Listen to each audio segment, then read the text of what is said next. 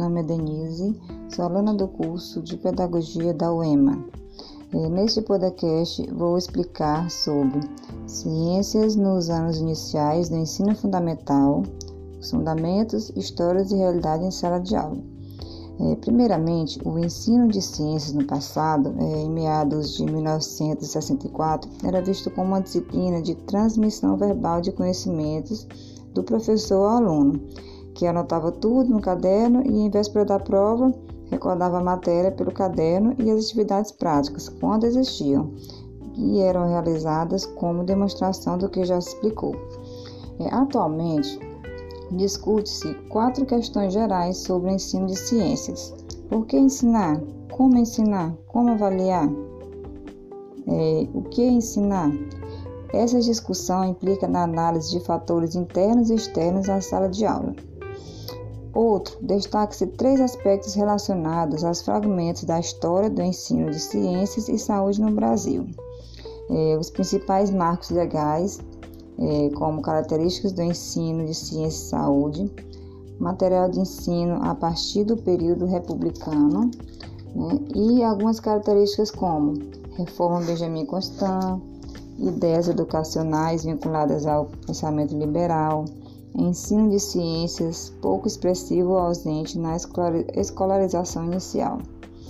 Outros marcos como Constituição de 1934, onde o ensino primário integral gratuito, né, o ensino era gratuito integral e de frequência obrigatória, extensivo aos alunos, aos adultos.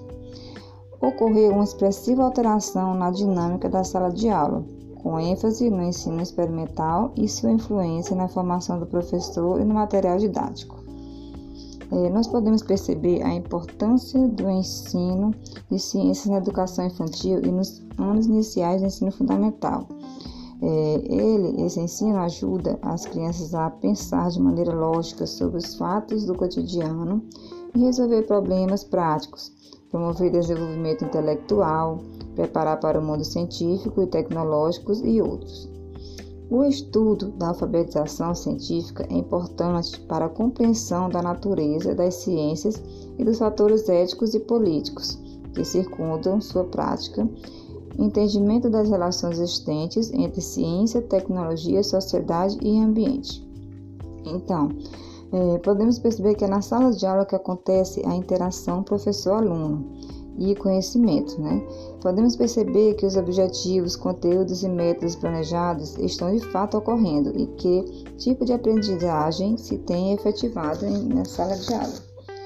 É, os caminhos para a melhoria da qualidade de ensino de ciências referem-se ao contexto geral em que ocorre o ensino e dependem de ações que devem fazer parte de políticas governamentais e também diretamente relacionada ao trabalho do professor em sala de aula.